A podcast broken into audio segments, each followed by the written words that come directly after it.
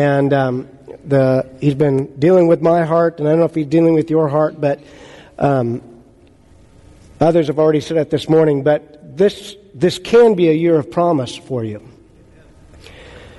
But it's not reliant on God, it's reliant on you. And what you'll do and what you won't do. And so I want to pray in advance before we even get into this as we uh, are going to talk about divine direction this morning. But would you pray with me this morning? God, I pray that every single person here would have their spirit awake and alert. God, I pray that their heart would be open and ready to receive your word, whether it is hard on them or not, the words that they need to hear. God, I pray that the seeds of your word would be planted deep into our spirit, into the soil of our heart, so that true change and fruit can happen. So, Lord, we, we won't check out. We won't shift into neutral. We won't be distracted. We're going to stay focused not on, on Pastor Tony, but on your word, God, which changes lives and hearts and minds. So, God, I pray that your word would go forth with anointing and power this morning to do its good work. In Jesus' name we pray. And we say together, Amen. Amen. Are you awake? Are you ready? All right. So we're talking about divine direction. Have you ever been lost? Now, I've been lost, and, and I have always thought it was interesting. There's certain people that seem to just kind of know where they're at, uh, especially in city driving and stuff. My, my lovely lady, she is like a homing pigeon. She, she knows where we're at. Um, now, you drop me in the woods, and I got it. I can figure out north, south, east, and west, and I'll get out of there alive. But you drop me in downtown, inner city, something, because it doesn't always make sense. Sometimes if you got to get back home north, you got to go south, or you got to go east, or you got to go west. You, you have to know how to get there. but the hardest part about directions is, even if you've got a phone, if you ever noticed, if you've ever used Google Maps or one of those things, and you type in where you want to go, it'll always say at the top your location. So it knows where you're at. But what if you don't know where you're at? What if that spot was blank and you had to fill in where you're at? See, that's part of being lost. Because if you know your location, you're not truly lost. You may not know how to get someplace, but if you know your location, you're not lost. And the, the problem that we're facing today is that there are so many people, even in the church culture, that you think you know where you are, but you don't. If we were to look at your life, if we were to look at the decisions you're making, if we were to look at how you plan your life, how you live, we would say you're not found you're lost.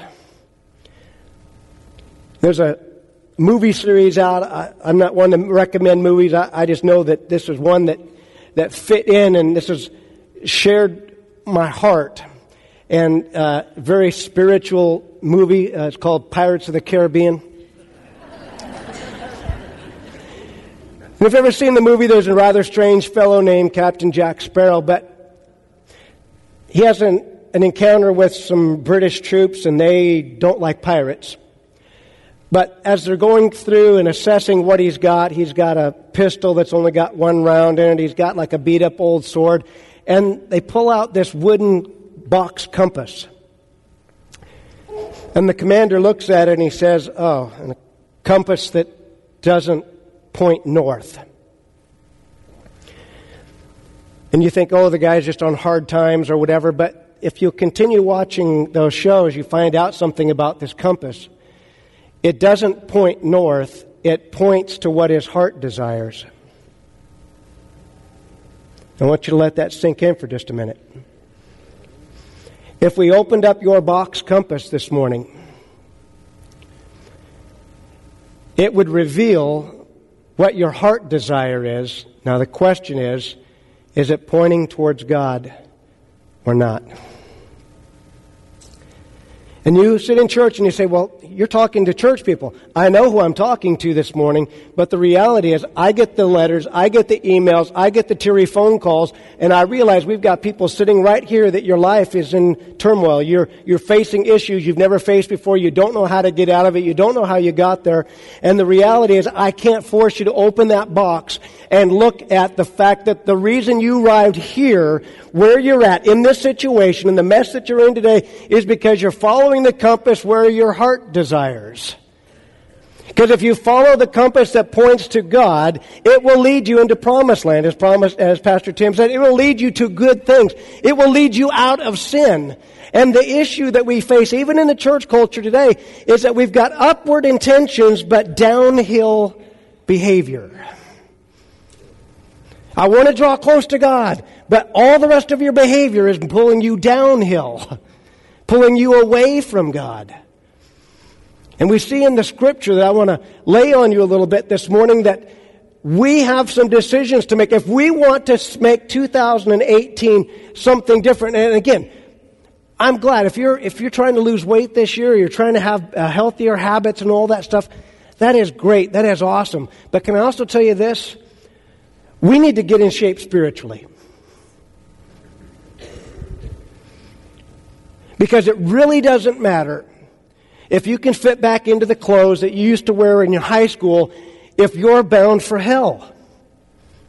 And if your life is a mess, and your relationships are a mess, and your checkbook's a mess, and you don't know how to pray, you don't even know your Bible, you don't know anything about God, and you think and you hope somehow, if I just show up to church,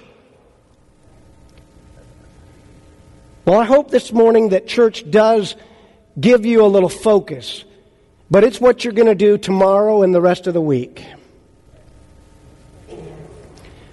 Because the reality is, I've been in those spots where I'm not so sure what to do. And when it gets really dark and there's nowhere to see how to plot your course, you've got to trust the compass. And, church, the compass is the Bible.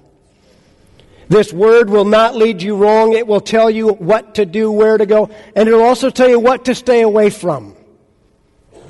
And if we're not living our lives according to this compass, then I have to ask you, what are you doing and where are you going?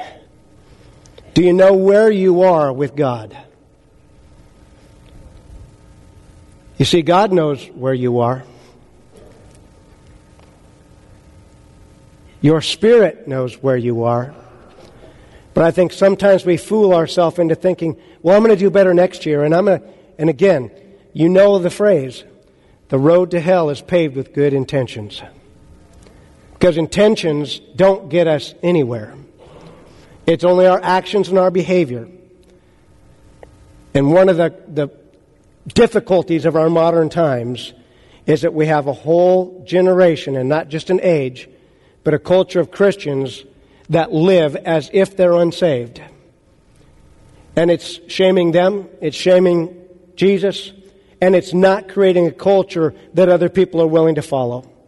They see us struggling and hurting and messing with the same stuff they're messing with, and it creates a weird disconnect of why should I follow you? The Bible is pretty clear about what he expects from us. And maybe this sounds like a hard message this morning, but I'm telling you, if, if we worry more about the outside than the inside, we're going to end up right back where we were before. And unfortunately, it will get worse and worse because as we focus more and more on the world on our, and our exterior of what we look like, how we sound, what, what weight we are on some scale, our spirit is diminishing day by day, week by week. And if we're not careful, we'll begin to grieve the Holy Spirit, and then we won't even care that we're lost. We'll just find ways to feel good about what we're doing. I read a recent comment that said one of the difficulties of our modern times is that we have Christians that say they desire God, but they're unwilling to abandon their sin. Now, think about that for just a minute. I say I'm desiring God, but I'm unwilling to abandon my sin. That's the heart box again that God checks. He doesn't look at the outward, He looks at the inside, and He's like, I, I hear what you're saying, but I see where you're going. And those two aren't lining up. Let's look at some scripture here this morning, if you will. I'm going to be in 1 Kings chapter 18. this is about the prophet Elijah. He's in a hard place.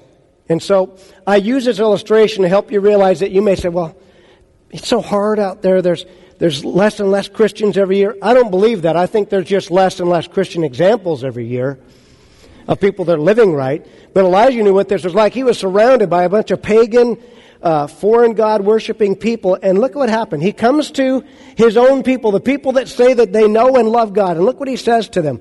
He comes to all the people and he says, How long will you falter between two opinions? If the Lord is God, follow him. But if Baal, this foreign God, then follow him. And notice the people's response. The people answered him not a word. Now, I looked up that word falter because that's a strange word. We don't use that word very much anymore. But the, the serious, if you let this sink in this morning, you'll begin to get it. The serious and direct implication of that word falter in the Hebrew language means to limp. There's something wrong with your walk.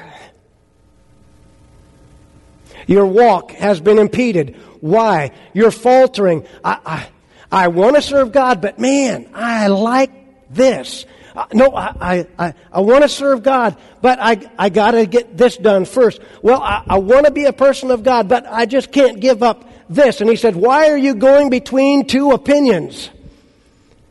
The modern day would be this you can't do both. You can't follow God and the world. And Elijah comes and says, Make your choice, people. How long are you going to choose between two opinions? And they're like, Hmm.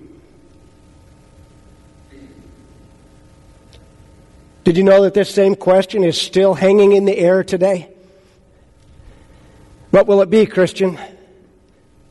Will you follow Jesus Christ even if it costs you? Will you follow Jesus Christ even if it means you've got to cut some things off? Will you follow or are you going to stand between the two? And can I tell you, you think that you don't have to make a decision, but you do. Because those that are stuck between two decisions, you think, well, I don't go anywhere. Yes, you do. And that's the sad news this morning. If you don't choose Jesus Christ, you've made your choice. And that sounds harsh, but I can back it up with a scripture, and I just want you to know. Jesus said, I came for everybody if you'll just come and follow me. But he didn't say, hey, it doesn't matter what you do, just think about me once in a while and you'll be okay. That's not the scripture.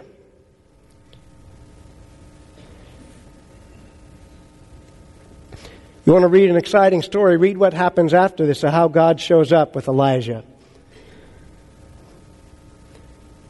But you have to ask yourself this morning Am I faltering? Am I saying I want God, but really my whole life is really looks just like the world? I don't read my Bible. I don't pray. I don't give. I don't fast. I don't serve my fellow man. Uh, but I, I come to church, Pat, and I applaud you this morning. Thank you for being here. That was a good choice. But coming back every week without living your life like a Christian is a waste. Our life is not composed of Sunday only. This is one seventh of your week. And I'm not here to feel, make you feel guilty at all. I'm here to hopefully allow the Holy Spirit to begin to poke at our hearts a little bit because one of the signs of the times that we're in now is it said that our hearts begin to get hard and our ears begin to get dull of hearing. I don't want to hear it. I don't want to hear it.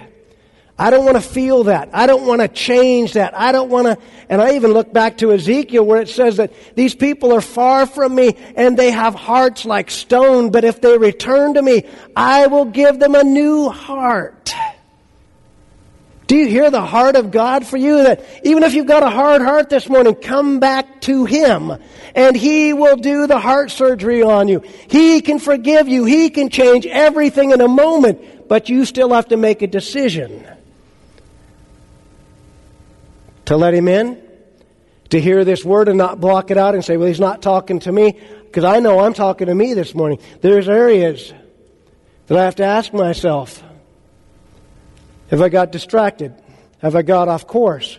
Am I following Captain Jack that I want to go where my heart goes, or am I going to stick to true north, which points to Christ, even though that path may be harder? Look at what Proverbs says. Let your eyes look straight ahead. Think about that for just a minute. This is a, a multitasking generation. Let your eyes look straight ahead and your eyelids look right before you. Look at verse 26.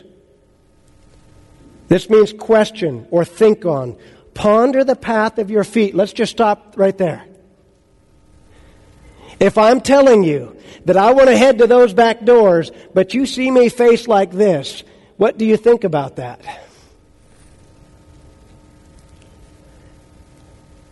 Oh no, I'm going over there.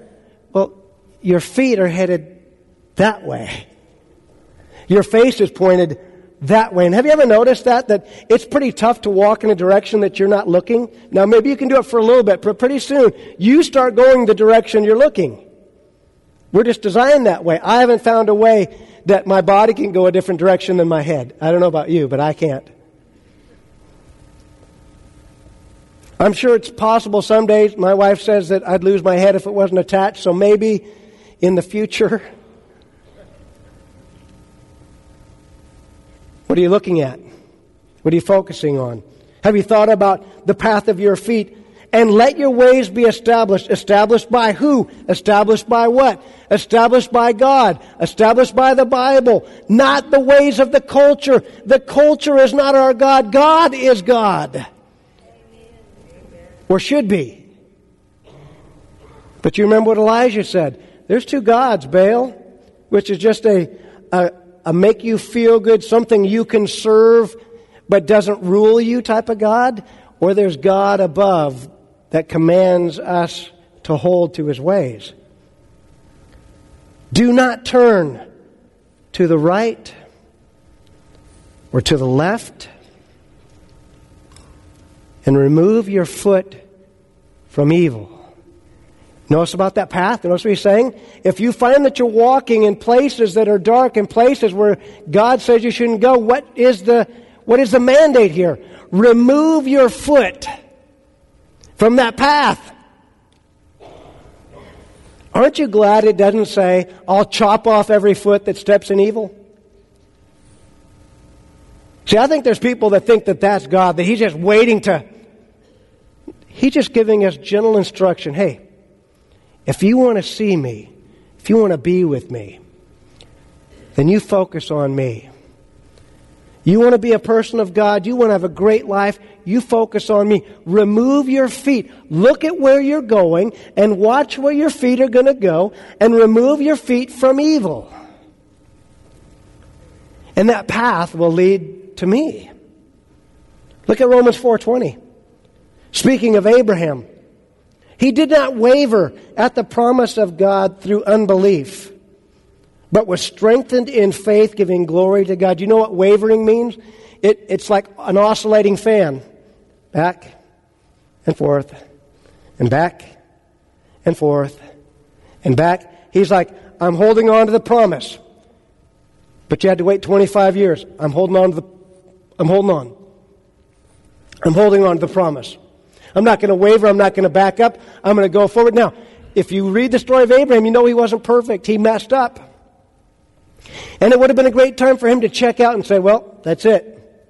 But sometimes your promised land is waiting past your next mistake. Sometimes your promised land is not in jeopardy just because you mess up. All you have to do is get back on the path of the promise, and you'll be in line to receive what God has said. It hasn't been denied forever. I shared on Wednesday night, uh, those of you that were here, thank you for being here. Those of you who don't know, we've got a great Wednesday night service, but we need to be here, not only in church, but also here in His Word more often than ever. Because we need to be together, Not so we can take an attendance count. I don't care. But we need to be together because there are times and opportunities and windows that God opens up that it's only for that time and it, it, and then it closes. And a spiritual window for you to get in and for you to make a difference and for you to make some change opens and closes, but that's the day you weren't here. And this is what breaks my heart. I know we have families and couples and individuals that you are facing hell on earth right now.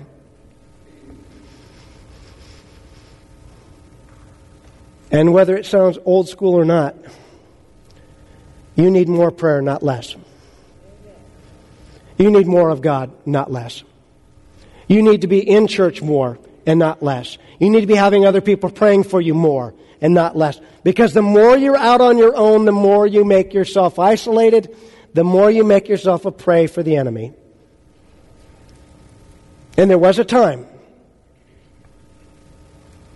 that wasn't that long ago that you knew Christians because they were at church every time the door opened. And if somebody was gone a week, somebody would say, Oh my gosh, what happened to them? Did they leave? Did they backslide? What happened to them? And as a modern day pastor, I've seen people come back after a couple months and they didn't leave.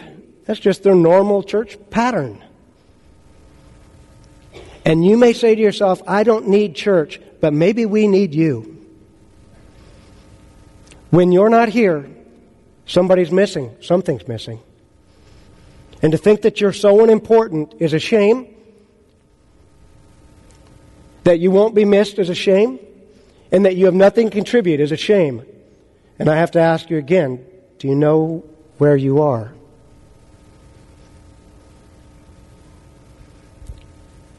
There was a time when Christians used to guilt each other, and I think maybe it was bad, but it was also good.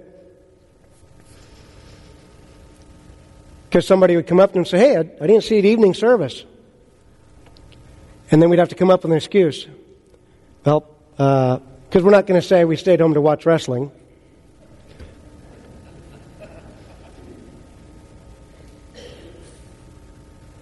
But now, nobody notices, nobody cares, nobody asks. And that's a spiritual issue, not a showing up issue.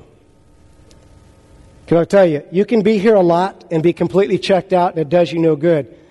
But I'll tell you what, you being here gives you access to the Holy Spirit and the conviction of His Word to see your life changed. Because when you're out there, you're unfocused and you're undisciplined and you're drifting farther and farther and farther. We have to become people that decide we're not going to waver if you really want to get to God, if you really want to make it to heaven, if you really want to be a person that's a true believer, not somebody just calls them and, and calls yourself a believer, but you're insecure. You've got minimal faith. You've got nothing in your life that shows you're a Christian.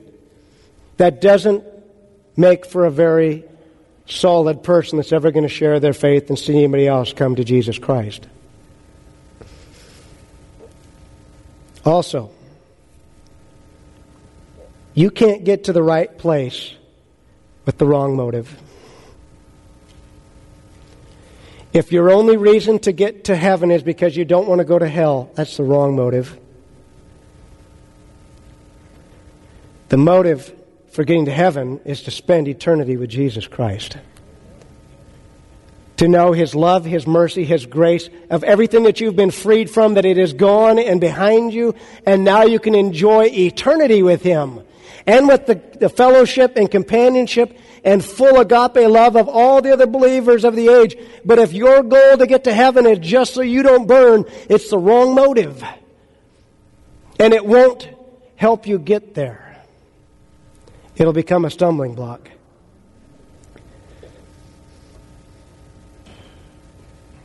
So here's the question from James 4 and 8 about where are you? I think many times from what I hear people asking me, they want to know what can I do? What can I do? What can I do? James lays it out pretty simple here for us. James 4 and 8, look what it says. Draw near to me, or near to God. And what happens? Notice there's a response. When you draw near to him, what does he do? He draws near to you. The issue for today is that we stand where we want to stand and we say, okay, if you're God, you come down to me. You, if you're going to be God, you come and save me out of this mess. You come and, how about you draw near? Our modern day Christianity is not producing more and more highly qualified saints. It's producing a mishmash of worldly people that have some Christian values. What the Bible calls a mixed or watered down, not only message, but life. Or we can say, hey, I know I'm not perfect, but I'm striving to get closer and closer to Him. And the way we do that, according to James, is we've got to draw near to Him. Especially when we don't feel like drawing near, especially when we feel unworthy, draw near. Now look at this. The great part is he, He's given us a really great small passage. If we'll draw near to Him, He'll draw near to us. Notice what He says to do next. Cleanse your hands. He's not talking about washing your hands before dinner. It's a symbolic thing of, you want to draw near to me? You got to wash up a little bit. You look down and you realize there's some dirt on your hands, some dirt in your life, some mess that you're walking through.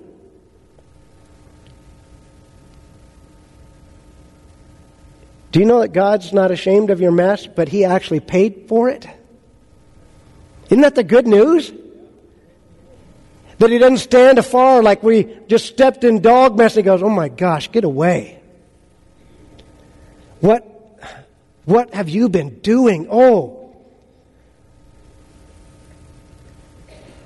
And I've been provided. God is such a rich and wonderful God. I've, I've got such a great illustration for this. I hope that you can get it. Years and years ago, when I worked in the medical community, one of our anesthesia doctors uh, uh, uh, a young lady came in early in the morning, as was her practice, and we were working. And as uh, if you don't know, the OR is usually a cold place. And about two hours into the shift, it was time for a break, and she went into the break room. And I had a question for I come in, and it was just she and I in there, and I walked in, and I was like, oh my gosh, what is that smell? And I said, Do you smell that? And she kind of looked at me and she goes, I was hoping it was gone. And I said, What happened? She goes, I got up, I got ready for work, and I let the dogs out, and I didn't know it, but on the back porch there was a skunk eating their dog food, and the dog went out and scared it, and she got sprayed. But the morning was cold, and she thought if I just kind of hang it out and let it air out a little bit, it'll be okay. But as soon as it warmed up, her stench went throughout the OR. And if you've ever had that trapped medical smell overlaid with skunk, even those little masks don't help much.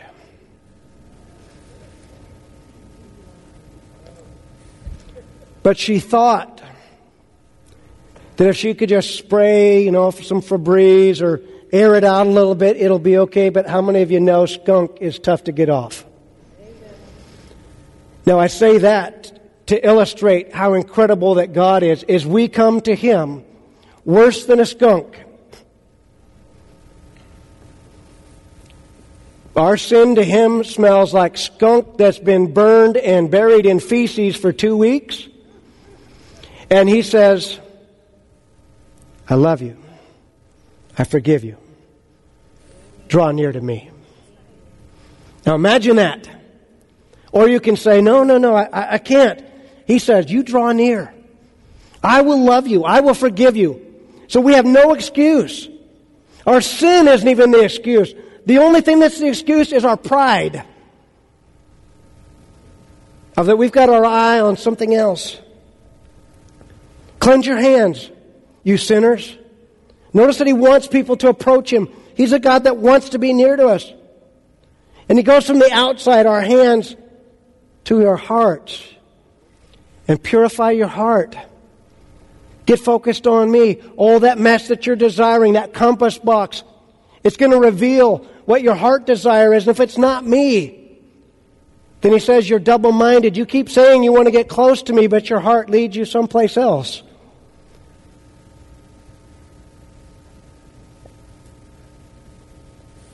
And I want you to know I love this church. I love every last one of you, whether, you, whether I know you or not. Because you're a person destined by God to be great and forgiven and named by God. But one of the biggest disconnects we face today is that last part is being double minded. I want God, but I want my way. I want God, but I don't want to change. I want these things, but I also want a really good life. I want my children to be a good, healthy Christian, even though I don't pray with them, I don't worship with them, I don't teach them to read the Bible. And really, what we're saying is, I don't have to have any part of this. God does it all. And can I tell you, He doesn't? He finished everything that needed to be done by the cross. But now we have the responsibility to step up and be obedient people of God. He gave us His word so we didn't flounder around. He let us know what's expected. So, some questions to ask yourself so you can find out where you are. Are you getting closer to God? Let's just start right there. Are you getting closer? Are you even thinking about that? That's the first question that's really not even part of this question, but we got to start there.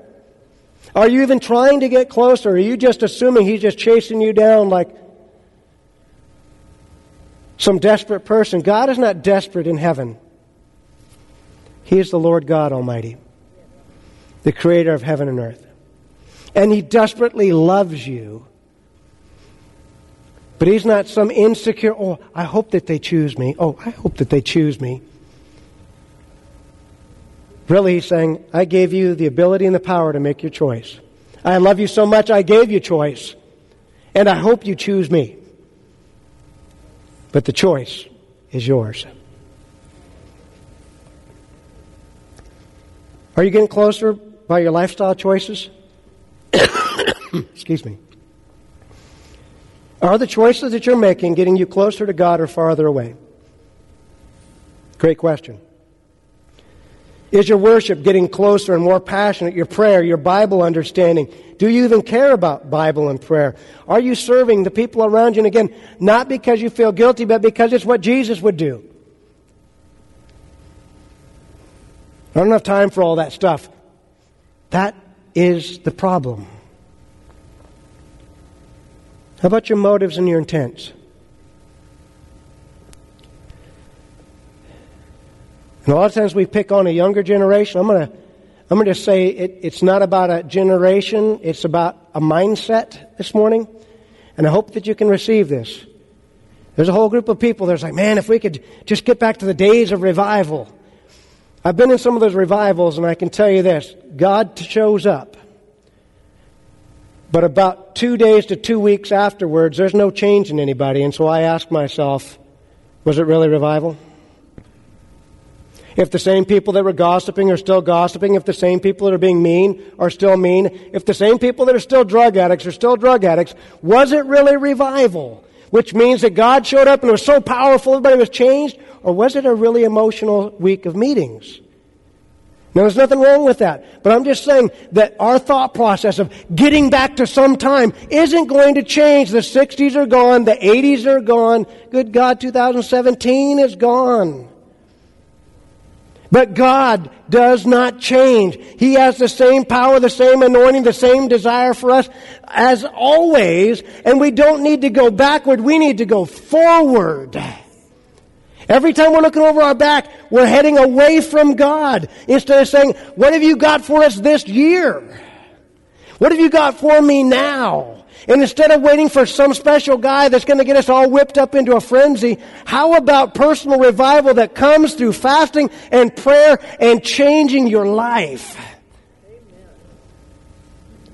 And I'm an oddity. I know this. And again, not perfect at all. Not even, not even on the scale. But I didn't have anybody do follow up. I never got to do Sunday school. I didn't get a lot of the benefits a lot of people do. But you know what? I read this book when it came alive to me and I'm still reading it and it has changed my life. It taught me how to pray. It taught me how to know knowledge by reading the Proverbs. It taught me how the Holy Spirit moves and works and what keeps us from God. But if you never read it, and you're waiting for me to intervene in your life, you are making a huge mistake. And you're drawing near to me. I'm not asking you to draw near to me. Near to God is what changes our life. But it's scary and it's hard. It's hard being a Christian. It's hard giving up our sin. It's hard to make decisions that say, I'm not going to do that anymore. And in fact, I'm not even going to hang around those people that do that anymore. That's tough. But I shared on Wednesday night something that I don't, it had been buried for a while that came back to me on Wednesday. It breaks me even now. Listen, I've been saved for many years, and we're at a revival meeting. And I'm thinking everything's okay. I'm saved. We're in youth ministry. Things are great. And that evangelist amazed me because I thought he must be a psychic because the things he was saying, I'm like, that's me. And, and that part's about me, and that part's about me, and how did he know that about me? But he wasn't talking to me. I was one of a sea of faces there. And they had my attention. And it came time for the altar call, and he said something like this Some of you are sitting there thinking you're doing okay. But the reality is, you're drying your hands on a brown towel. And you have no idea how messed up you are. You're comparing yourself to somebody else. Look, my hands aren't dirty. But God hasn't called us to compare ourselves to somebody else, has He? He's called us to be holy. He's called us to be blameless. He's called us to be royal priesthood. He's called us to stand out from among the crowd. That's what church means, called out ones. And it broke my heart that night. And I made up my mind I'm not going to be that person. And I think of how many people that you know sitting around you, maybe it's you this morning. You make yourself feel good by drying your hands on a brown towel, and you can't tell how dirty your life has been. And this is not about the terribleness of sin, which is terrible. But the reality is, God has called us to be holy. And that's an act of sanctification that takes us surrendering to Him.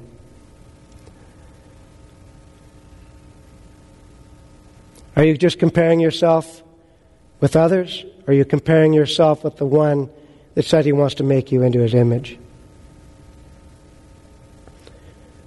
Can I tell you what hurts me the most? As a pastor, I'm pretty powerless to help you when you're not here. And there's people that you know that you wish that they were listening to this service this morning, but they're not here. And the great news is you could share it with them, but you're not sure if your life lines up enough to be able to share that with them. And I'm here to tell you you're wrong. You have the power of the Holy Spirit. That He doesn't call us to perfection before we can ever share anything, He just calls us to care. And if you're wondering what I'm saying, it's this. It breaks my heart that as a pastor that has the Bible and loves you very much, that I'm rendered powerless by the fact that when you need it the most, you bail. When you should be in church the most, when your life is a wreck, you bail. When you need God the most, you turn the other direction. You seek friends, you seek whatever you seek, and, and we don't see you for months, and then I see you come back and you've got that guilt in your eye and you've got that bowed head of a painful load, and I'm almost powerless to help you other than to give you a message like this. And say, we got to stop worrying about the outside and how it looks and how you feel. And come back to the solid truth that Jesus Christ paid for your sins and He will forgive you again and again and again. And the only thing keeping you from doing it is you. It's not me. It's not your circumstances, and it's definitely not Jesus. He's begging you to give up your sin and run to Him.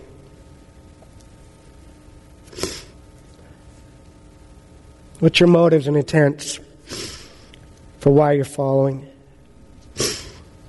Just so there's no mistake this morning, I want to be pretty clear. Let's move, move on. We're called upward. We're not called to flow with the tide. We're not called to shift into neutral. We're not called to back up. And again, this is a problem that we as human beings face all the time. You go all the way back to the Old Testament. Jesus says this stuff. You, they're, they're backsliders. They're people that they don't know how to stick with me. Even going out of the, out of Egypt, he, he couldn't get them to the promised land because people didn't want to go. They didn't want to be in bondage. But they're not so sure they want to follow and trust God. And, and that's the same thing that affects us today. But if you think that there's any other direction that God's calling us to, you need to get dialed in this morning and realize He's calling you to step up. Not step back. You need to step up your prayer. You need to step up your worship. You need to step up your Bible. You need to step up your spiritual life. You need to step up your focus. Or guess what? Last year will be a duplicate of this year. And the rest of your life. And it won't be God's fault. And it won't be my fault. It'll be your decision to stay floating, going with the tide, and at best treading water. But God has not called us to that. Psalms 24, look what he says. Who may do what? Who may ascend the hill of the Lord. Notice he's calling us up, and he's calling us to him. See the relationship? Who can stand in his holy place? That's a great question. Those who have what? Clean hands and a pure heart. You remember what James said? Draw near to me, I'll draw near to you. Cleanse your hands, purify your heart. That's why we're here. It doesn't mean you have to get perfect before you meet God. It means you got to want to. He'll do the cleansing. He'll do the purifying. You can't do it. That's why we need the Holy Spirit because the Holy Spirit's our helper. The Holy Spirit's our convictor. Holy Spirit's the one that knows the motives and intents of our hearts and begins to change us but you're still going to have the want to. Those who have not lifted up their soul to an idol, the old original language says lift up their soul in vanity. That it's about you. Nor sworn deceitfully. That's a big, uh, that should be a big indicator right there for New Year's resolutions, right? I swear this year I'm going to lose weight. You just swore deceitfully. I'm going to be a nicer person this year. You just swore deceitfully. I'm going to, on and on and on. Look at this. If you'll approach and you allow Him to cleanse you, look at verse 5. The person that will do these things and come into God's presence, he shall receive blessing from the Lord. Do you want to be blessed? Notice that you got to come to Him, and it's an upward call. It, get on the hill a little bit. Look what he says. You receive blessing from the Lord and righteousness from the God of his salvation. Righteousness means that when he looks at you, he sees his son Jesus. Wouldn't that be awesome? Instead of us thinking he always sees our sin, he says, You come to me, I cleanse you, I put your feet on the right path, and now when I look at you, you're like my son.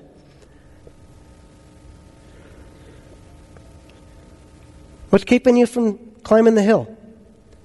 What's keeping you from taking those first few steps? I love verse 6. Look what it says. This is Jacob. The generation of those who do what? Remember what I asked where you're going? What are you seeking? What are you seeking this year? If it's weight loss, you might get it. But if you get weight loss and lose the Lord, will you have won? better habits, better finances. You get all that stuff. The Bible says you gain the whole world and yet you lose your soul, you've lost. But if you'll be like Jacob, a generation of those who seek Him, who seek your face, then blessing and honor and righteousness comes. There's benefits to seeking God. And yes, it's hard. I'm not saying that any of this is easy. Apostle Paul sizes it up pretty well in Philippians. Look what he says. I press. That's a word of, of effort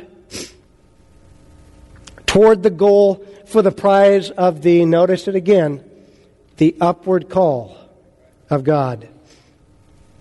It's going to be very simple and very blunt, and I hope that this doesn't hit you right in the eyes and you don't think I'm trying to hurt you. It is the height of arrogance for you to think that God should come to you. He already came in the form of Jesus Christ. You want to get close to God? It's not Him that needs to move, it's you. If you feel far away from God, it's not Him that moved, it's you. You drifted. You got distracted. And again, no guilt, because guilt isn't going to change. Or you can allow conviction to realize, I'm going towards what I'm looking at, and I need to start asking myself, what am I looking at?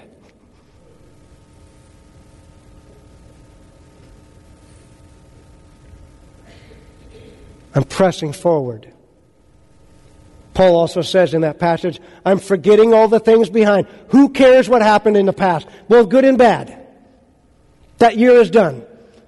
What happened 20 years ago is done, both good or bad. What happened two months ago, it's gone. You can't change it, good or bad. I'm pressing forward into the upward call of God. Here's why all this is so important. Because it's not about what you do. That's not what God cares about. And yes, yes, He does care about sin, but Hang with me for just a minute here. Us being the right who is more important than the right do. You being the right Christian is a lot more important than figuring out the right things to do or getting this or getting that or making this or that decision. The first decision we need to make am I the right person before God?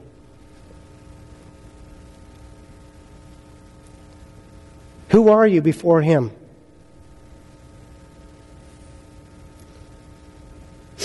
And secondly, is the why before the what. Let's look at 1 Thessalonians chapter 4 and 3 real quick before we move on here.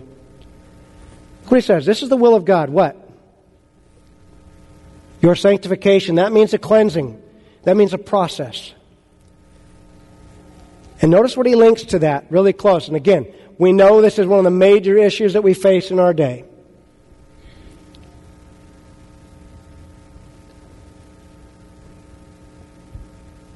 You want to stay away from trouble? Here's a big one. Abstain from that mess right there. In every facet of its form. But notice what he says. It is the will of God that you get sanctified, which means you start walking with me and I start cleansing you little by little day by day. He does the work through the Holy Spirit. We can't. It's impossible. But we still have to walk with Him and allow it to happen. Let's look at Proverbs 16 and 2 here real quick. I'm, I'm sorry, uh, uh, Colossians 3.17. And whatever you do, you worried about the do? Whatever you do, in word or in deed, how are you're going to talk, how are you're going to act, do it as what? Do it in the name of Jesus. Instead of worrying about that promotion, instead of worrying about whether people are going to think, you need to worry about what God's going to think.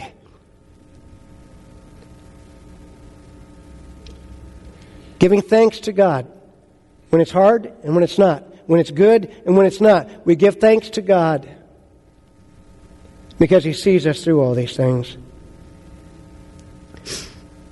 If you're becoming the right who, God will help you choose the right do. You see, we want to know what to do, but if we're not close to God, we won't hear His voice.